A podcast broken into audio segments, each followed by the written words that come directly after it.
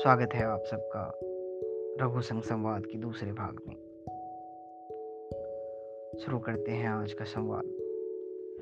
सामान्यतः रात को सोने से पहले मैं अपने मोबाइल को चलाते हुए अगले दिन का अलार्म लगाकर सो जाता हूँ। वैसे तो अलार्म लगाने के बाद बहुत जल्दी ही नींद आ जाती है, पर आज ऐसा नहीं हुआ। ये उन रातों में से था जब सारे घर वाले सो रहे होते हैं और हमें नींद ही नहीं आती। हम एक ऐसे परिस्थिति में होते हैं, जहाँ हम अपनी ज़िंदगी के सवाल में उलझ रहे होते हैं। कभी अतीत, कभी भविष्य की सोचते।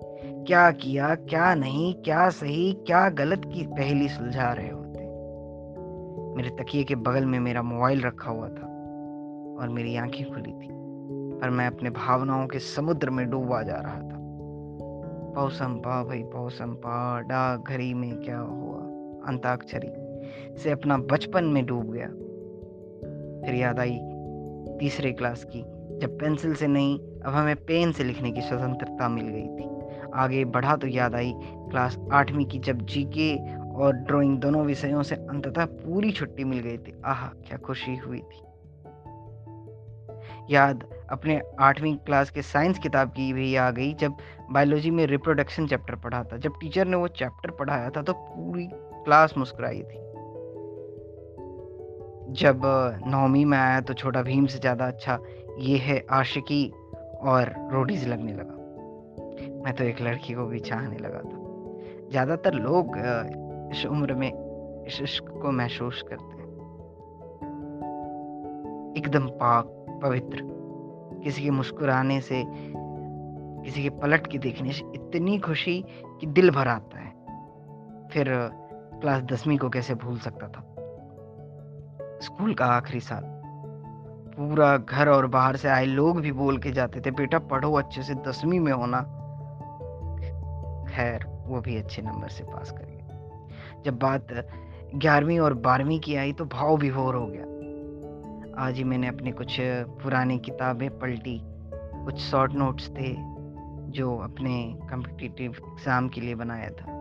उसमें लिखा था very important for the examination तो अपनी असफलता और सफलताओं को गिनने लग गया।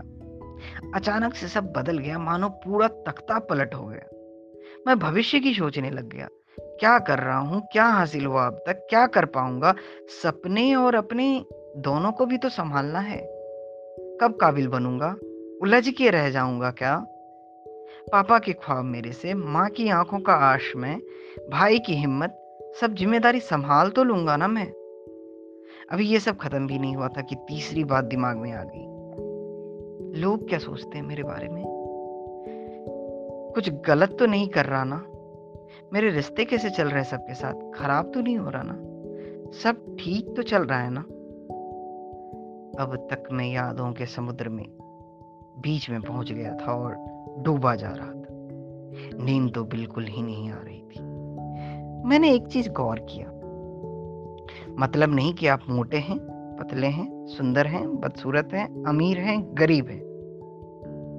आपका जो ये दिल है ना ढाई सौ ग्राम का, आपका जो ये दिल है ना ढाई सौ ग्राम का आपका जीना मुश्किल कर सकता है और बेहतरीन भी कर सकता है। बहुत ही उल्लू और नाजुक किस्म का है। कभी छोटी छोटी बातों से इतना डर जाएगा ना कि कहना मुश्किल है और कभी इतनी हिम्मत दे देगा कि आप पहाड़ तोड़ दें। Doctor A P J Abdul Kalam ने कहा था, ज़िंदगी में जब ओखली हो तो चोट खाना सीखो। ज़िंदगी में जब ओखली हो तो चोट खाना सीखो, हथौड़ा हो तो वार करना। बहुत तेज रफ्तार से चल रही है ज़िंदगी। कभी खुद को समय देकर अनिद्रा की एक रात गुजारिए। आपको पता चलेगा, आप कितने पीछे रह गए हैं और आपके दुनिया भर के बनाए झंझट आपसे कितना आगे हैं?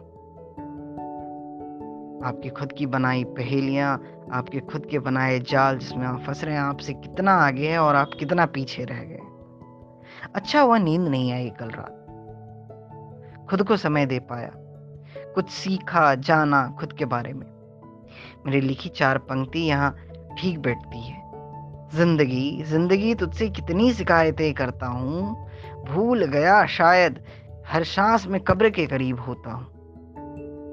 कितना नाराज़ रहूँ तुझसे, कितना नाराज़ रहूँ तुझसे, चलो माफ़ करता हूँ, सारे सिकवे गिले भुलाकर, सारे शिकवे गिले भुलाकर तुझे जीने का वादा करता हूँ। आखिरी में ये कहना चाहूँगा कि हमारी पहली ज़रूरत हम हैं। हम हैं तो सब कुछ हैं। हमारी आँखें बंद हुई तो हमारी खुद की बनाई दुनिया खत्म। सब चीज़ ठीक है हर वो चीज़ करेंगे जिससे हमें अच्छा लगे संतुष्टि मिले। ले, लेकिन हर हफ़्ते एक बार खुद से ज़रूर मिलेंगे असली खुशी वहीं मिलेगी। हम जब एक छोटी सी कविता पढ़ते हैं तो उसका भी जब क्वेश्चन वाला पोर्शन आता है तो उसमें पूछता है what is the summary of this poem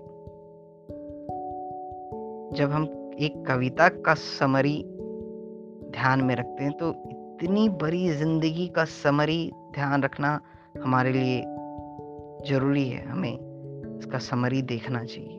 तो इसीलिए कहना चाहूँगा कि हर हफ़्ते एक बार खुद को ज़रूर मिली असली खुशी वही मिलेगी। ध्यान रखें, खुश रहें, हो सके तो एक रात अनिद्रा की गुजारें। और आत्मचिंतन, अंग्रेज़ी में कहें तो सेल्फ एनालिसिस ज़रूर करें। आपको शायद आप मिल जाए, जो आपसे पीछे छूट गया धन्यवाद। मिलते हैं अगले भाग में। तब तक के लिए आप मुझे इस भाग से जुड़े feedback Raghupati Jha zero one two at the rate Gmail dot com पर भेज सकते